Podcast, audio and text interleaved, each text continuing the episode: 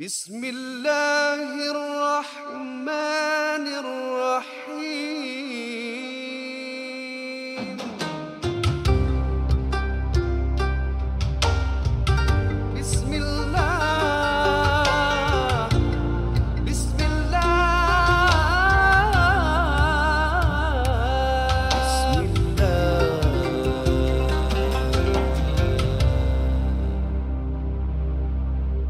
Assalamualaikum warahmatullahi wabarakatuh. Saya Nadia MD uh, bersama saya juga Ustazah Kalsum Esa. Apa khabar Ustazah? Khabar baik. You good, Alhamdulillah. Ustazah? You Ah, look- good, good. You look good. Oh, terima kasih. Sebelum awak cakap saya, saya cakap awak dulu. Allah, thank you. I look good Bling, because bling, I bling. wear... Bling, bling. We should take picture after this. We should. Ustazah Yeah. nak tahu tak kenapa saya pakai bling-bling? Ya, kenapa? Sebab memandangkan saya kan sekarang Alhamdulillah saya Hmm, hamil. hmm. Sudah masuk dah second trimester. Okay. Tapi saya masih tetap bermuntah-muntah setiap hari, setiap pagi, Hmm. setiap petang, setiap ses- sesap anytime lah. Hmm. Jadi saya cakap dengan Bilal, you know what, to make me feel better, I'm Hmm. going to wear bling-bling today so I feel happy and saya tak macam terlalu memudaratkan diri saya. Hmm. Yang dua tu macam mana? Yang pregnancy dua tu. Macam gini tak? Pun teruk juga. Tapi Oh, this is so teruk. far by far the worst for Oh, me. the worst. Okay. Okay lah Ustazah Alhamdulillah, sebelum sebelum Alhamdulillah. kita melalut-melalut saya nak Hmm. cakap dengan you all Hmm. okay kita punya NJU ni dibawakan khas oleh NJU Korban uh, kalau you nak uh, melakukan ibadah korban sila bersama NJU okay mereka ada kambing Kenya $178 seekor dan juga kambing Indonesia $198 seekor kalau you nak menempah sila ke www.nju.sg slash shop okay Ustazah are you Yes. ready Yes, ready. you know the tagline right On to the show. alright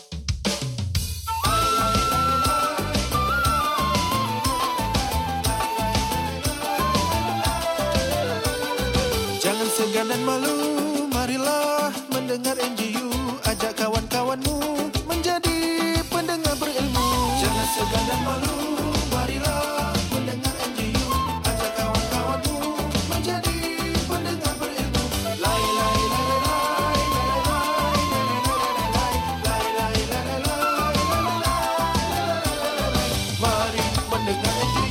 Itu dia. Terima kasih kerana masih bersama kami di NJU Muslimah Podcast bersama saya dan juga Ustazah Kalthum Esa. Yes. Okay, so uh, I hope uh, selama ni you all dengar-dengar kita uh, insyaAllah lah okay. You all dapat juga uh, sedikit sebanyak uh, pengajaran dan juga you, it's been beneficial for you hearing us okay. Uh, just to let you all know that uh, kita, saya juga dengan Ustazah Kalsum kita akan cuba sedaya upaya untuk mengupaskan segala topik-topik yang anda telah uh, meletakkan on the table with us and also apa sahaja soalan yang telah you all bentangkan to me on my social media platform di Instagram. Uh, terutama kali saya nak ucapkan terima kasih juga kepada semua uh, kerana selama ni you all Uh, manage to you know open yourself up to us Yeah. dan uh, memang ini sesuatu perkara yang tidak senang ya untuk Hmm. kita melakukan lagi-lagi Hmm. kita sebagai seorang wanita yang mungkin uh, vulnerable ya Hmm. ustazah eh Ya, betul. So I really want to thank all of you for opening up to us. Masya Allah, it's really uh, you know a lot of courage that you took, I believe. Hmm. So insyaAllah kita juga akan dapat membantu you all lah. Hmm. Okay. Tapi Nadia, kita ada surprise untuk you lah. Saya, saya. Oh, apa? Boleh ke? Dah boleh ke? Boleh. Boleh ke saya kasih surprise tak ni? Eh boleh, surprise Boleh, apa? Ah, Jangan tak tahu hati kan? aku dah gedak-geduk ni. Nah, tahu kan. Nah, you ingat you aja boleh kasih surprise saya. Bukan Ding, tak boleh. Kita ada berita challenge. Saya nak saya nak berita challenge ni. Saya. Oh, you pun nak berita Ah, challenge? saya nak minta dengar eh. Sekarang, Ah, baiklah. Sekejap eh. Dengar eh. Oh, Oh, bismillah. ni untuk you tau. ya, aku eh. seram lah. Ah, seram tu lah. eh. Berita siapa suruh buat challenge-challenge kan? Saya pun nak. Okay, Okay. go. One, two, three eh. Ah, You ah. lah on to the, on to Okay, the show on to pula. the show, Ustazah Kasum. Berita challenge. Saya, penyampai berita anda, Ustazah Kasum Muhammad Isa, mewakili segenap peminat NJU Muslimah, mengucapkan tahniah dan ucap selamat kepada saudari yang manis belaka, Nadia M. Din atas kehamilan yang ketiga. Diucapkan dan didoakan kepada semua ibu-ibu, termasuk ibu presiden kita, ibu guru, ibu susuan, ibu saudara dan semua pendidik madrasah awal anak-anak. Tidak lupa juga diucapkan kepada peneman setia kita, seorang yang bergelar lelaki, selamat hari bapa. Seterusnya, sila mendengar NJU Muslimah yang baik datangnya dari Allah, yang silap dan salah datang daripada kami, hamba Allah yang banyak kekurangannya. Moga kita semua sentiasa menimba ilmu dan mengamalkannya. Assalamualaikum warahmatullahi wabarakatuh. Masya Allah. Aduh, kau ini macam kayak bahasa Indonesia juga ya, Ya berita boleh ini. boleh boleh boleh juga. dia dia spontan sebenarnya tadi baru karang. Masya Allah. Terima kasih Ustazah. That's very very sweet of you. Terima kasih dan juga terima kasih pada semua kerana uh, also give me uh, extended your well wishes. Uh, terima kasih to uh, NGU team kerana sentiasa mendoakan saya dan memahami situasi saya. Kalau you all nak tahu selama ni berminggu-minggu aku Hmm. dengan air kat tepi dengan uh, pomelor kat tepi Mangkuk, dengan eh? orange dengan mangkuk segala makanannya just to make sure saya tidak vomit waktu during my podcast. Okay? All the Okay. best to you. Syabas. Thank you Ustazah. Terima kasih. Okeylah, memandangkan tadi Ustazah sudah uh, mengatakan bahawa selamat hari bapa. Hmm. Okay, so basically last Sunday kita baru sahaja uh, apa tu uh, celebrate hari bapa kan Ustazah. So Hmm. actually Ustazah, do you uh, apa tu setuju tak dengan saya bahawa hari bapa ni sebenarnya tak semestinya hari bapa yang um, special saja pada Hmm. satu hari tu. ya, Ia betul. boleh diraikan sebenarnya at every day, correct betul, Ustazah? Betul. Ya dan Ustazah mungkin Ustazah bolehlah cerita dengan saya sedikit saja sebab kita ada banyak soalan ya, correct, kan. Correct. So tell me a little bit more about you punya uh, pengalaman bersama uh, your husband dekat Okay. rumah. Kalau you nak buat happy, apa Okay. okay. selalu you buat? Kalau nak jawab tu, sebenarnya kalau Nadia ingat ada lagi satu jawapan uh, soalan tentang hari ibu juga. Hmm. So hari ibu ke hari bapa ke, hari-hari apa pun, Mm-mm. sebenarnya memang kita sambut setiap hari. Betul tak eh? Betul? Ha, sebenarnya memang cuma khusus untuk satu hari itulah kita kalau nak meraihkan tiap-tiap hari ah uh, pengsan lah eh, nak bawa makan ke apa Duit eh. pun habis. Ah, tak boleh lah mungkin menyusahkan. Jadi hari tersebut uh, baiklah untuk kita celebrate tak ada kena-mengena dengan apa-apa agama pun. Eh? Hmm. Uh, jadi hanya untuk apa tu kita mengucapkan terima kasih kepada orang. Kan baik tu kan. Mm-mm. Eh uh, jadi dia pun suka dan dan kadang-kadang menjadi satu uh, trend kepada yang lain nak bawa mak bapak kepada uh, untuk meraihkan hari-hari tersebut. Mm-mm. Adapun saya, uh, kita setiap hari sebenarnya uh, saya uh, nak menghappykan dia. eh. Saya Mm-mm. uh, suami tu Hmm. suka uh, makan dan masak sama-sama. So masak Mm. sama-sama sajalah. Eh uh, dia tak banyak cerewet punya orang. Okay. Dia apa-apa pun tak jadi masalah. So it's very simple orang-orang yang simple dan tak banyak cerita.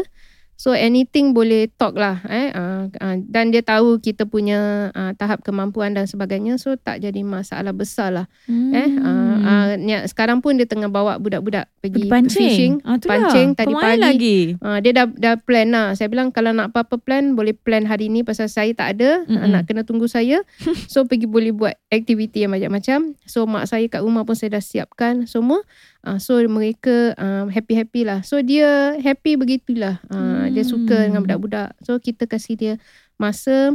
Lepas tu kadang-kadang belanja tu memang selalulah kadang-kadang uh, antara kita satu sama lain belanja satu sama lain eh. Mm-mm. itu perkara uh, menggembirakan satu sama lain lah. Betul. So you both of you uh, ataupun uh, setiasa kita sebagai pasangan tu kita tahu apa yang mengembirakan pasangan kita kan. Yes, saya. So kita buatlah perkara yang tersebut. Betul. Eh? Dan saya pula terbalik Ustazah. Hmm. Hari berapa saya cakap dia, uh, Father's Day can I make you happy but another thing I want can you massage me. Macam Ah. ada pergi, ada balik. Oh ya Ah. betul eh. Betul, kaki betul. Dah start sakit Ya betul Ustazah. sakit eh. Saya punya pinggang belakang semua dah dia dah start sakit. Tapi walaupun ibu saya ni memang seorang mesus lah tapi Oh. dia tetap juga kadang-kadang macam nak minta manja daripada suami. Ya, kadang-kadang wanita yang kat, kat lain eh yang yang lain yang mendengar ni kadang-kadang dia tak boleh ikut apa yang kita ada ada eh. Betul Ustazah. mungkin dia tak dapat pasangan yang macam gitu tapi you macam mana pun you kena lihat kelebihan yang ada pada orang lah Mm-mm. eh uh, macam kalau Nadia tahu pun ada satu soalan lagi uh, saya dah kumpulkan semua soalan dalam otak Ah. saya pun Oh. ada satu wanita tu dia tanya pasal Mm-mm. doa kan Yeah. untuk Oh, menenangkan yes, hati untuk menenangkan kan hati. Ah, mungkin dia dengar orang lain kita dekat uh, media sosial kita de, kita tengok uh, Facebook kita tengok uh, kita dengar radio kita tengok filem kita tengok drama kita dengar podcast. Semua kadang-kadang orang cerita tentang pengalaman mereka. Orang cerita tentang apa yang dia hadapi. Dan orang yang mendengar tu kadang-kadang tak dapat apa yang kita macam mana yang kita ada kan Betul. So macam mana dia nak tenangkan hati dia? Macam mana nak tenangkan anak dia? Yang baru putus cinta ke? Yang Mm-mm. mana uh, kena buang kerja ke? Eh?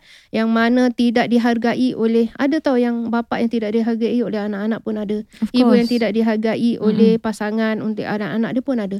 So apa yang Nabi ajar? Nabi ajar kepada Muaz bin Jabal satu doa ni yang setiap kali lepas solat mesti baca. Mm. Allahumma a'inni ala dzikrika wa syukrika wa husni ibadatik. Mm. Dan dia selari dengan kita talk tiap-tiap hari ni Mm-mm. eh iaitu uh, Allahumma inni ala dzikrika kita kita dalam muslimat NGU kita nak ingatkan uh, kita semua untuk ingat Allah. Mm-mm. Okay? Allahumma ini ain tu maknanya kita minta Allah supaya tolong kita ingat dia. Mm. Nampak tak?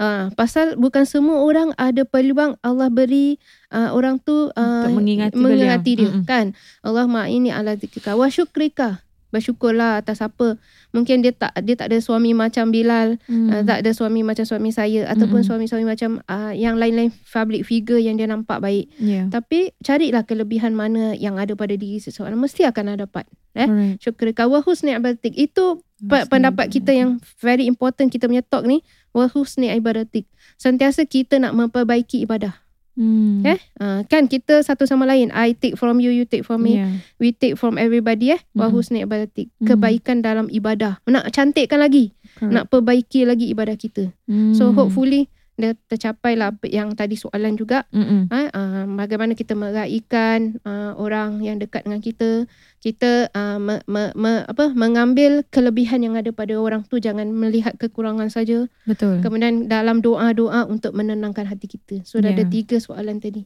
Wah, Masya Dah Allah. terjawab, Fuh, three in one. Fuh. Nah, tu yang one. Tapi okay, terima kasih Ustazah atas uh, you know the the summary that you just gave us. Hmm. Tapi memang betul Ustazah apa yang you katakan tadi. Memang uh, there's there are a lot of women out there yang mungkin orang tak sebati dengan kita. correct Diorang tak um, you know in the same situation as us. Jadi uh, mungkin saya boleh mulakan dengan uh, soalan yang pertama. Hmm. Okay, so for the questions today, uh, ladies and gentlemen, ladies and gentlemen, pendengar pendengar NGO Muslimah, uh, soalannya semuanya amat amat panjang. Jadi saya akan cuba sedaya upaya untuk just you know um, just brief through it. Tapi ustazah dah read before lah, jadi ustazah mungkin boleh- boleh tahu apa that Okay. I'm looking for for Yeah. the answers. Okay, Yeah. okay. Bismillahirrahmanirrahim. Alright, so. Uh, soalan pertama, I was a divorcee when my when I married my current husband, bujang and younger than me. I told him about my past before we got married. Sekarang dah masuk 8 tahun kahwin and bila kita argue, he always bring up my past. He knows I will naik angin if he mention those things. Tak cukup hina I, dia maki and he call me names. Dia cakap I perempuan sial, sundal, etc. Now I have no more respect for him as a husband. I am just living my life. I've lived my life every day. I feel so miserable. I'm trying to be a better person but if he keeps bringing up my past, macam mana I nak move on? I know I have a very dark past. I dah cukup tertekan. I'm tired. I'm phys- physically and mentally stressed out. Another thing Ustazah, bila I marah atau tegur anak I, dia akan ketawa-ketawa. Here, I'm trying to discipline my son, tapi uh, dia akan make it as a laughing matter. Macam mana I nak dengar cakap dia? Bila I bilang dia, dia tak boleh accept. In the end, I yang kena marah. Should I just leave this man? Should I divorce him? What would be the best way possible for me to handle this? Because I rasa macam it's such a toxic marriage. hmm. Okay ada lagi yang seumpama dengan dia tak ada eh Uh, there are few related tapi not exactly No, the same. exactly. Mm-mm. Okay, kita jawab ni dululah. Okay, first of all, kita nak ingatkan wanita dekat luar sana. Mm-mm. Even lah ada baru-baru ni ada satu start pengkeluar dekat Malaysia. Uh, dia talk, dia dia dia beri pendapat tentang banyak um, pakar-pakar um, mak, maknanya orang yang memberi nasihat dekat dekat uh, social media yang ada satu uh, satu uh, nasihat tu diberi oleh seorang ustazah tu mengenaan dengan past yang tak bagus. Mm. Uh, dan ustazah tu suruh beritahu dengan pasangan tentang dia punya past dia yang tak bagus tu. Akhirnya dia diceraikan. So ini lebih kurang sama. Maknanya Hmm. perempuan-perempuan di luar sana, kalau yang benda Tuhan dah tutupkan, jangan ceritakan. Walaupun you nak uh, be a devoted uh, wife ke, ataupun pasangan yang uh, tulus ikhlas nak beritahu about uh, sebelum you kahwin, you tak sepatutnya beritahu. Ini sebagai se- permulaan lah eh, Ya. bercakap. Apa-apa pun kita punya past Allah dah tutup, kita jangan buka. Correct. Walaupun dengan pasangan. Kenapa? Hmm. Kalau Nadia ingat yang sebelum-sebelumnya saya pernah cakap, uh, waktu kita buat counselling tu, si suami tu yang nak terima isteri dia yang punya past yang tak bagus, yang dia dia ikut isteri dia sampai kat hotel tu, dia dapat jumpa isteri dia bekel, uh, ada lelaki lain. Kemudian dia datang counselling, dia cakap dia, dia memang masih lagi nak dengan isteri dia. Mm-mm. Saya nasihatkan dia satu benda je, jangan bring out the the past. past. kan? Mm. Kalau you ungkit balik cerita lama, you tak boleh baik dengan dia. Sama dengan cerita ni. Betul. Uh, so uh, kalau disebabkan kita sudah beritahu, Mm-mm. maka manusia tu dia akan repeat balik. Mm-mm. Jangan kita buat silap dia, dia akan repeat balik. Mm. So balik kepada wanita tersebut, dia kena fikirkan. Mm. Apa yang kita beri nasihat, kaunselor beri nasihat, apa semua, dia kena balik pada diri dia sendiri. Adakah dia boleh nanti bergelar dengan gelaran janda? Boleh tak? Hmm. uh, a divorcee eh. Number one. Ah, okay. ah, dia boleh bersedia tak? Mm-mm. Pasal kadang-kadang bila hadapi masalah dia dia fikir jalan pendek je. Hmm. Ataupun kadang-kadang keluarga bilang dah lelaki macam gitu kau Kau tinggalkan divorce sudahlah. je. ah, Eh? Tak sama tau. Kadang-kadang ada mak cakap aku boleh hidup tanpa suami, kau mesti boleh punya. Mm. Jangan tak sama. Correct. Different people different. Eh? betul, Ustazah. Ah, betul. Expectation walaupun dia anak kita tak sama. Correct. Kalau kita sampai dia bercerai-berai, satu masa dia nak pasangan hidup pula, siapa yang nak nak bantu dia? Hmm. Eh, ada orang tidak semudah itu tau. Betul. Eh, mal, ma, siang hari memang marah tapi na- nanti bila malam hari tidur seorang dah jadi macam mental pula. Mm-mm. Dah jadi macam siapa kesepian. Ah, so you kena fikir, you kena ukur baju kat badan you sendiri. You jangan dengar orang lain punya cakap. Orang lain tu cakap dia sebagai panduan saja Mm-mm. ataupun pengalaman hidup dia yang tak boleh sama 100% dengan diri you. Mm-mm. You balik pada diri you first, eh? Yeah. You ukur baju dekat diri you dulu. You tengok you boleh tak terima kalau keseorangan nanti. Kemudian anak you macam mana? Kan? Ah, you ah, nanti pisah macam mana dengan bapak dia. Hmm. Ketiga adalah komunikasi sebenarnya. You patut kena beritahu dia. Betul. Benda past, you sebenarnya sudah bagus beritahu benda jujur kepada dia. Correct. Sepatutnya dia harus menerima. Sedangkan na- balik. Nabi pun Mm-mm. maafkan umat dia. Eh? Mm-mm. Allah pun sentiasa memaafkan orang. Kalau dia rasa dia tak boleh terima, tetap jangan terima daripada awal. Mm. Tapi bila dia dah menerima konsekuens dia, risiko dia uh, dalam ke- kehidupan kita selanjutnya Mm. perlu kita tangani bersama. Betul. Dan sebagai uh, bila bila dia ada uh, uh, pas yang gelap tu, bila dia nak didik anak dia, tu pasal dia diketawakan. Konon-konon macam Mm. kau nak didik, Dipersendakan. uh, macam Ah. apa ketam nak jalan Ah, ah. anak dia jalan Mm-mm, straight kan. mm-mm. Ah, mana boleh pasal dia pun bengkok. Yeah. So so seolah mengketawakan memang is very hurt tau kat sini. correct. Bila kita tengah didik anak kita orang ketawakan kita. Betul. Eh, pasal kita uh, dia seolah-olah menjatuhkan kita punya uh, apa harga diri kita eh. Ah. Sedangkan ibu pun tak akan akan suruh anak dia buat tak baik tau. Walaupun dia pernah buat tak baik. Mm. Eh, seorang ibu takkan takkan buat macam itu. Betul. So kalau dia kita punya pasangan yang macam itu memang hurt betul lah. Mm-mm. Eh, pasal apa kita tak ada sokongan. correct. So balik pada diri dia kepada perkara tiga tu kalau dia boleh buat. Pertama dia tengok diri dia dia boleh tak tak ada pasangan. Kedua uh, macam mana uh, apa komunikasi yang dia boleh sampaikan kepada suami dia, Mm. discuss ataupun dia boleh pergi counselling. Boleh bu- pergi counselling dekat sini kita ingatkan pergi counselling bukan maksudnya nak bercerai. Mm-mm. Maksudnya nak cari jalan pertengahan lah apa yang kita boleh Mm-mm. uh, buat. Kadang-kadang suami tu dia tak faham tau, dia tak nampak apa yang ki- orang lain nampak. Betul. Uh, so kalau itu semua you dah pernah buat, istiharah juga you kena buat. Uh, tengok sampai bila Allah uh, terangkan hati you uh, untuk buat satu keputusan yang baik bagi diri you. Tak ada Masya orang Allah. cakap uh, bercerai itu satu uh, apa benda yang memang Allah tak suka tapi dibenarkan. Mm-mm. Kerana itu adalah jalan terakhir. Betul. Itu je. Yeah. Eh? Uh, Hmm. Jadi jalan terakhir dia perlu kuatlah untuk menerimanya. Masya Allah. Risiko ada anak. Kadang-kadang berlakunya uh, macam ancaman nanti kadang-kadang ada pasangan cakap kau Hmm. nak cerai dengan aku Anak uh, kau. anak kau tak boleh dengan kau. Yes. Jangan kira tu semua. Mm-mm. Mahkamah bukan bodoh. Mm-mm. Eh? Yeah. Mahkamah akan melihat kedua-duanya. Mm-mm. Uh, kan kalaulah kita tak suka dengan keputusan mahkamah pun kita boleh fight lagi. Mm-mm. Uh, itu yang kadang-kadang appeal board masuk campur. Saya sebagai appeal board dekat Hmm. MUIS kita akan adili kes-kes yang sudah diputuskan kemudian pasangan minta dibukakan semula. Mm. Ah, itu peranan appeal board lah. Dia appeal lagi kan. Mm-mm. So kita akan lihat uh, mana sudut-sudut yang kita boleh bantu pasangan tersebut. Hmm, Eh? Baiklah. Ah. Okey, terima kasih Ustazah. Okey, kepada pendengar yang uh, tadi uh, menyoal saya tentang soalan tu, uh, I hope that you will be able to manage this lah slowly but insyaAllah. Okay, jadi uh, you ingatlah tadi apa yang Ustazah katakan. Uh, number one, whether you are able to uh, live with your life sebagai seorang janda. Number dua, um, cara komunikasi bersama suami. Dan number tiga, counselling. Ya betul. Okay, counselling. Okay. Baik Ustazah, terima kasih. Ada empat tu istiharah. Oh ya, yeah, number empat. Hmm. Yang juga paling penting, ya Penting, Ustazah. penting. Yes, yes, correct. Hmm. Okay, now uh, moving on to kita punya soalan number Hmm. dua, okay? Hmm. So dia tanya ni, uh, I have been having a lot of problems with my husband. My husband and I have been married for three years, blessed with two kids. My husband and I got into a big fight due to a prolonged matter. Hmm. About a year back, he lafazkan cerai dengan talak tiga. Hmm. I have submitted for counselling on this to mahkamah. The question is, in the meantime, while waiting for mahkamah punya response, is my husband and I allowed to be with each other? I kept receiving comments yang tak boleh since suami dah lepaskan and kalau ikut hukum memang dah jatuh. Tapi bukan ke mahkamah yang sabitkan? Also, my family is afraid that kalau in the meantime me and my husband tersentuh ke atau bersetubuh, they say it's totally haram. It's been very distressing about this because I don't know which is right. Hmm. Ini uh, sepatutnya uh, sepatutnya lah kalau ikut ada uh, kes-kes yang perlu kita tangani secara secepatnya pasal dia Mm. hubungan kan. Jadi uh, dia punya timeline pun dia tak dia tak beritahu betul-betul exactly macam mana. Uh, so bila jatuh Mm. uh, a- ada juga kes yang talak tiga tu bila dijatuhkan boleh bermakna talak satu pun ada.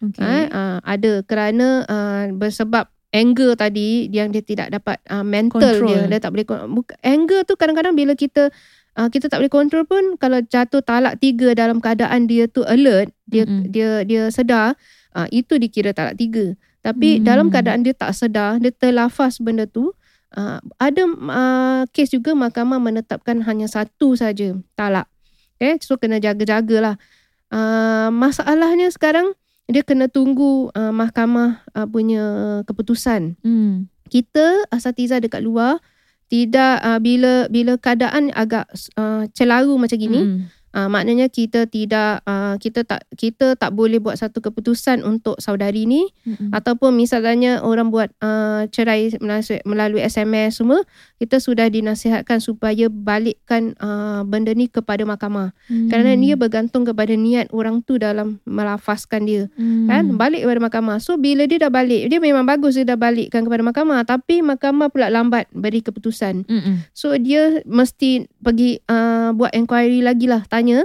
uh, Hmm. secepatnya pasal dia ada hubungan uh, antara suatu sama lain kan duduk satu rumah Yeah. habis macam mana.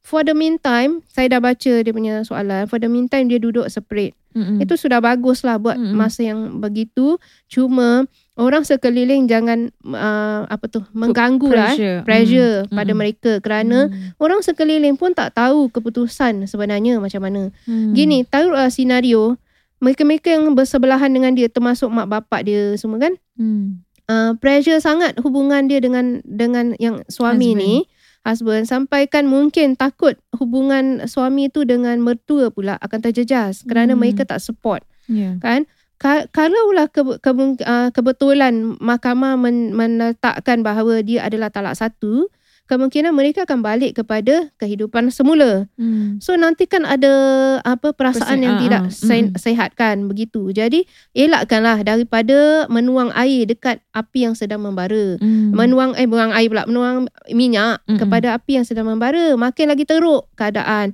So kedua-dua mereka tu sepatutnya uh, bertenang uh, bagus untuk mereka berpisah buat sementara kerana dia tidak tahu keadaan. Hmm. Okay, kalaulah uh, misalnya uh, kehubungan mereka masih talak satu Hmm. dia masih lagi suami isteri kalau dia dah dia kan bila dia dah bersama dia tak rasa bahawa dia tak nak pisah dengan suami dia seolah-olah macam mereka sudah rujuk lah Hmm. mereka tetap suami isteri Hmm. masalahnya kalaulah dia kebetulan Betul-betul. jawapan dia tiga Mm-mm. uh, kan dah tak boleh patah balik Hmm. tapi uh, keputusan tu masih kita belum tahu lagi kerana mungkinlah dengan cara dia cakap ni mereka tu marah ataupun bergaduh sekejap saja kemudian perkara tu berlaku Hmm. Ha, ha, jadi kita nak ingatkan juga di luar sana lelaki-lelaki ni Nabi ingatkan pada mereka supaya kalaulah berlaku nak, nak talak pun jangan sampai talak tiga. Hmm. Jangan suka ul, uh, word sentence tu talak Mm-mm. tiga tu jangan Ya. menjadi satu benda mainan. Uh-uh. Jangan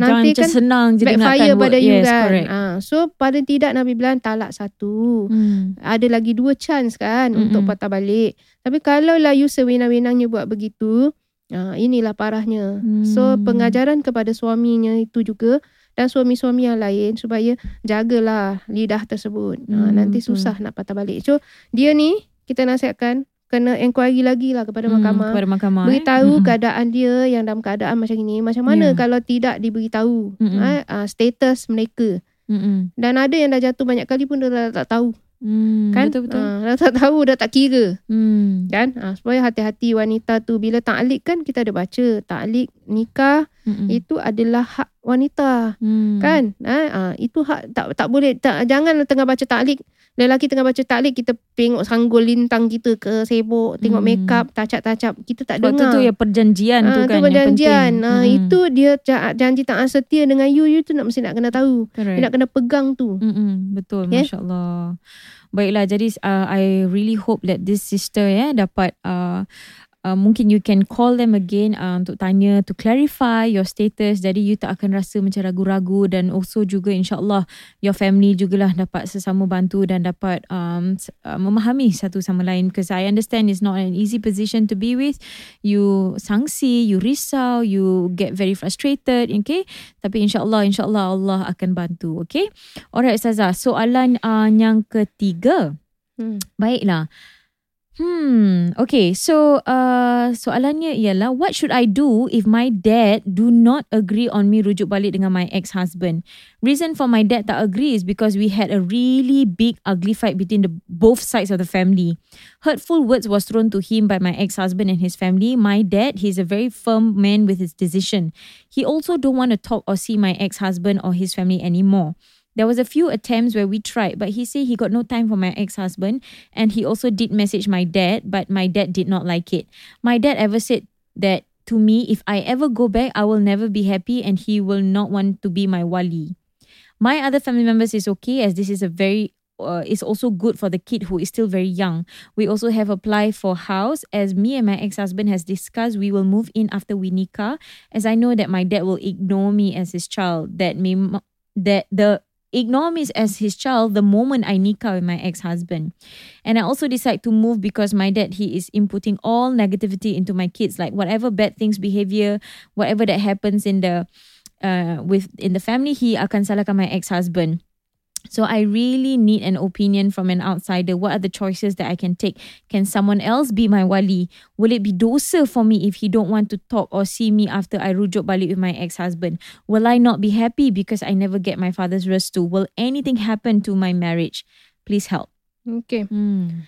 Uh, Wow. Pertama sekali, wanita tu boleh dinikahkan oleh uh, mahkamah. Mahkamah boleh menikahkan mereka yang tidak ada wali. Hmm. Ataupun uh, kerana dia sudah diceraikan, dia adalah seorang janda. Dia boleh pilih pasangan hidup dia uh, tanpa kebenaran wali dia. Tapi Hmm. kita, uh, saya sukalah supaya mengingatkan wali kita sangat-sangat penting lah. Eh? Macam mana pun. Bukan saya jawab gitu bermakna wali kita tak penting. Wali, wali, wali kita sangat penting. Yes. Uh, kan uh, cuma uh, banyaklah uh, kes-kes macam gini yang uh, wali kita tidak tidak mau men- menikahkan anak tersebut Mm-mm. uh, atas dasar inilah perselisihan. Cuma kita tengok satu orang against yang ramai. Yeah. Okay kan yang lain semua okay with it. Mak dia pun sama, okay. Dia punya family pun okay kerana kesiankan anak-anak. So balik kepada kita punya persoalan dari tadi pun kita punya soalan sebenarnya adalah balik kepada wanita tersebut sendiri. Hmm. Istihara uh, minta kepada Allah SWT. Allah saja yang boleh bantu bukakan hati seorang bapa tersebut. Eh? Uh, mungkin pada asalnya marah tersebut dia mungkin tak boleh menerima. Tapi, Tapi, mungkin nanti Ah, hati dia lembut. How, how you nak kena um, apa tu uh, ubah keadaan lah. Mm-mm. Bila you Mm. berpasangan nanti macam mana you nak ubah Mm. keadaan tersebut untuk Ya. jadi lebih baik.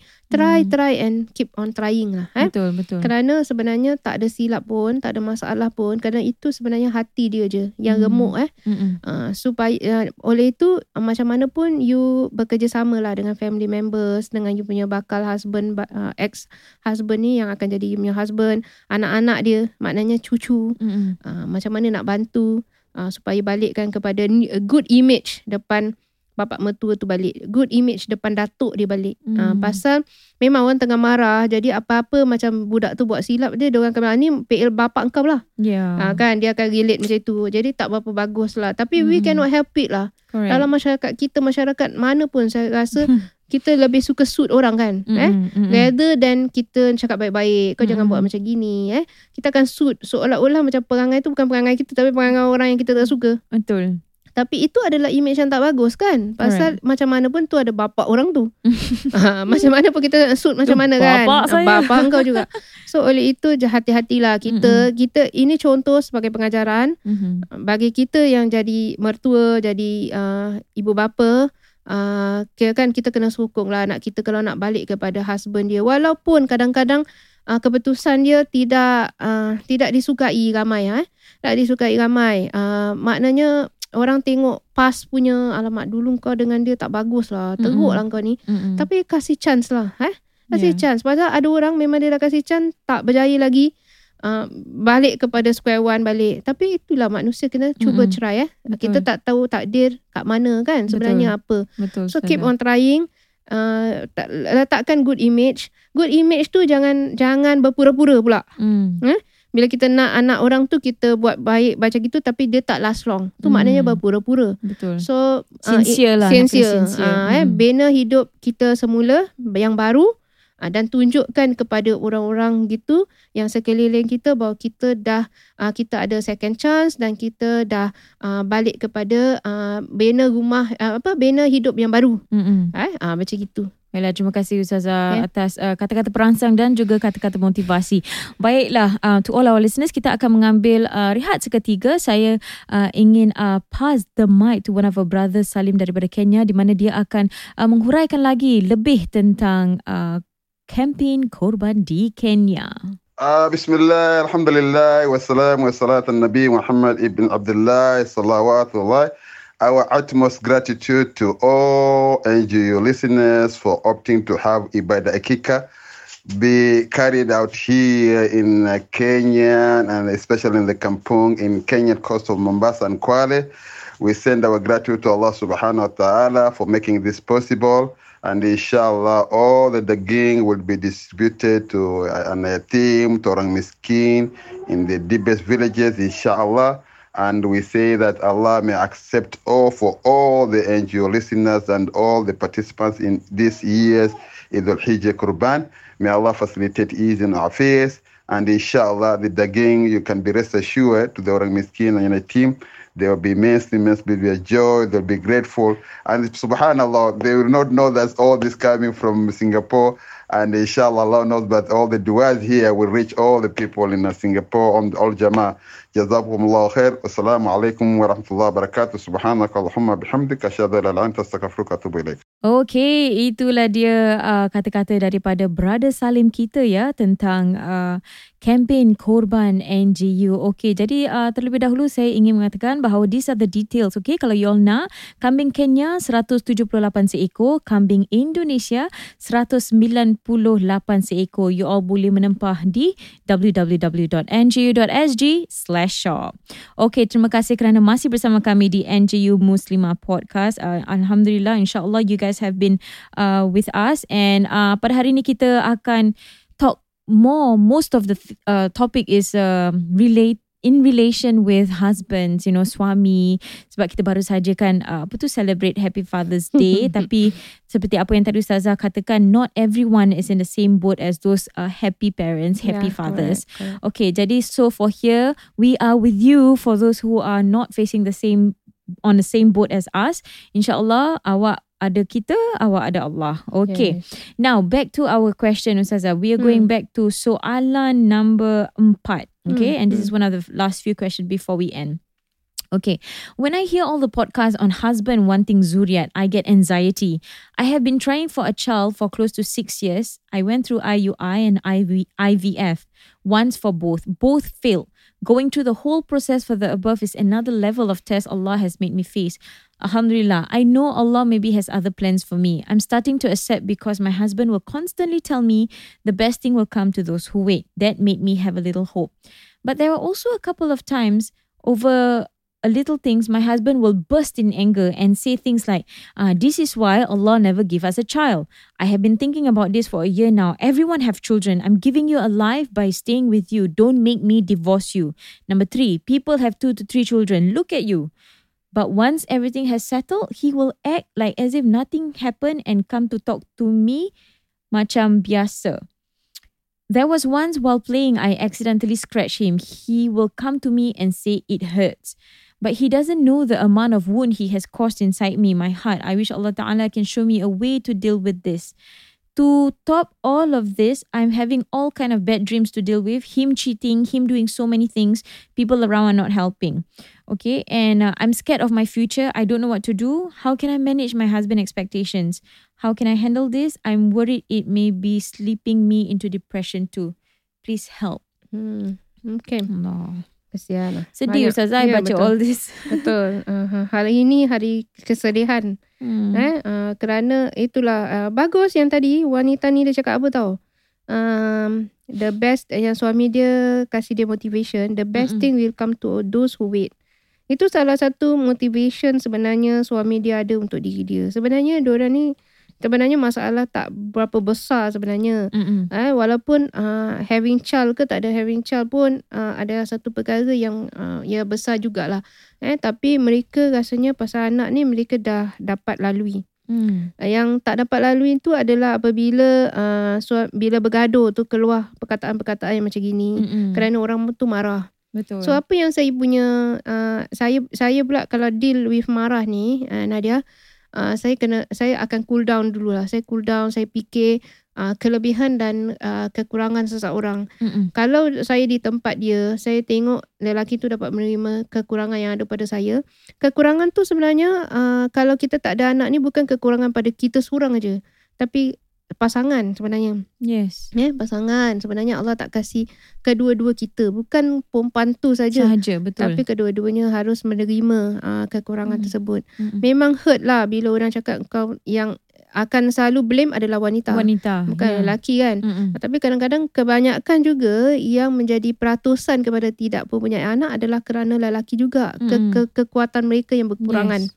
Bukan The perempuan saja. Betul. problem uh, yes. Betul, betul. Uh, cuma kadang-kadang uh, orang-orang lelaki ni kena fikir uh, kalaulah uh, kita wanita tak boleh melahirkan disebabkan kita yang mem- membawa masalah tersebut, lelaki kadang-kadang dia boleh da- boleh ada pasangan yang lain. Mm, Tapi wanita tersebut tetap kepada suami tersebut eh. betul. Uh, cuma kalau uh, kita perempuan tak ada boleh lelaki dua tiga. Mm-mm. Lelaki boleh ada pasangan dua tiga.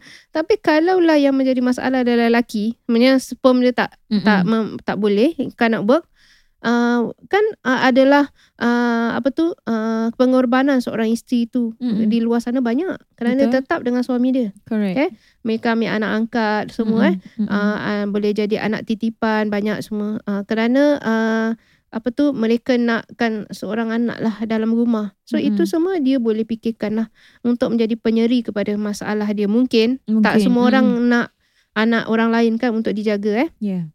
Mungkin salah satu dia boleh fikirkan alternatif ambil anak titipan ni dijaga supaya penyeri kepada keluarga. Kadang-kadang adanya anak ni kadang-kadang kebe- kebetulan boleh mengandung pula akan datang. Tak tahu. Kadang-kadang dia memberi Betul. seri kepada Correct. uh, kerana kadang-kadang uh, you uh, dalam keadaan stres pun uh, dia vibes negative vibes tu ada dekat rumah lah. Mm-mm. Dia akan affect kita Ah, punya affect. mood, kita Ah, punya betul, hormones, betul, the health. Yes, Betul. that's right. That's why uh, dia tak boleh nampak kebaikan dalam rumah tangga dia walaupun tak ada anak. Mm-mm. Kerana benda-benda ni lah. Mm-mm. So betul dia punya cakap. Last kali tu saya memang agree. Dia kena jaga diri dia supaya dia tak mental. Dia tak Mm. depression. mental Eh, health, yeah. ah, dia dia perlu jaga. So macam mana dia nak dia dia nak uh, kawal ni? Itu beberapa pilihan dia boleh buat lah. Mm-mm. Seperti ambil anak angkat misalnya eh. Ataupun dia ber, ber, uh, dia harus menerima lah bila suami dia dalam keadaan anger tu uh, macam gini lah uh, kita ada plus minus eh. Kita ada plus minus. Kita tak dapat uh, melahirkan anak. Uh, mungkin uh, both of us yang uh, Allah nak kasih ujian. Uh, dan kadang-kadang kita kena menerima lah kekurangan yang ada pada dia pasal dia kadang-kadang tak dapat sabar Mm. dan keluar perkataan-perkataan yang tak sepatutnya. Mm-mm. So kita kena accept lah bagaimana dia accept kita kekurangan kita kita pun accept kekurangan dia. Betul. Itu aja untuk jalan nak terbaik lah. Pasal saya Hmm. tak ada nampak bahawa dia akan kelu, ke, pergi kepada divorce. Yeah. Eh, ah, dia cuma kena maintain dia punya ni Mm-mm. dan now and then pergi counselling aja. Mm. Eh, jumpa pakar motivasi supaya Hmm. dia motivate dia. Yeah.